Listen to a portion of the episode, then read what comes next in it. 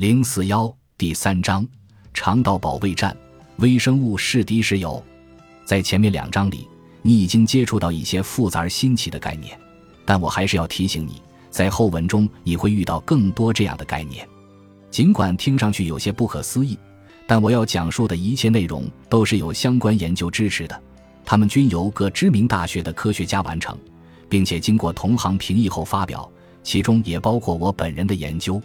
我想告诉你，你在健康方面遇到的问题，实际上都是由一些很小的因素引起的。在我们逐步认识肠道这个迷人的世界的过程中，你就能明白我的意思了。在你的肠道中、口腔中、皮肤上乃至你周围的空气里，生活着几百万亿个种类繁多的微生物，包括细菌、病毒、霉菌、真菌，还有蠕虫。我们对健康最严重的错误认识之一。就是我们未能清楚地认识到谁才是我们的盟友，真正的你，或者说完整的你，实际上就是你所认为的你加上众多微生物。在你的所有细胞中有百分之九十都不属于人类。进一步说，在你的所有基因中有百分之九十九都不属于人类。乍一看，这种多生命形式共存的情况非常陌生。但你确实是和微生物生活在一起的，它们决定了你的健康状况，你也决定了他们的健康状况。从根本上讲，你并不孤独。大多数人都认为我们做的所有决定全由自己掌控，但你的微生物小伙伴们可能会对你的选择表示强烈反对。你也许无法接受这些微生物竟然会对你产生如此大的影响。但我们都知道，事实就是这样。你可以把你自己和你的微生物群看作一个由上万亿居民组成的国家。这些非人类细胞好比拥有合法身份的外来者，他们依照外国劳工计划在这个国家工作。他们在特定的人体部位安家，比如皮肤上或肠道里。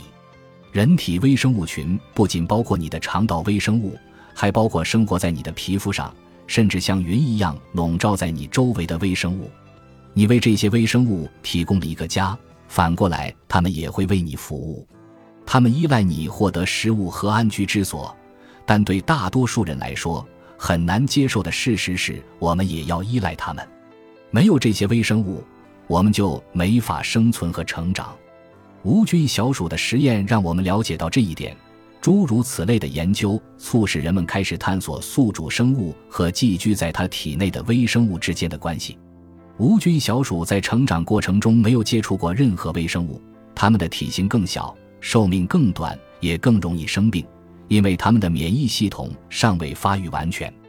一所以，现在我们知道，让你的微生物群吃饱并保持心情愉快是一件非常重要的事。一九六零年。我上五年级时参加了美国国家科学竞赛，基于那个时代的研究人员对微生物群的研究，我的项目内容是给小鼠构建一个无菌环境。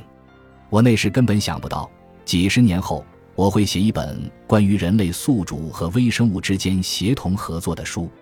就像我之前说过的，本书并不是我的首次尝试。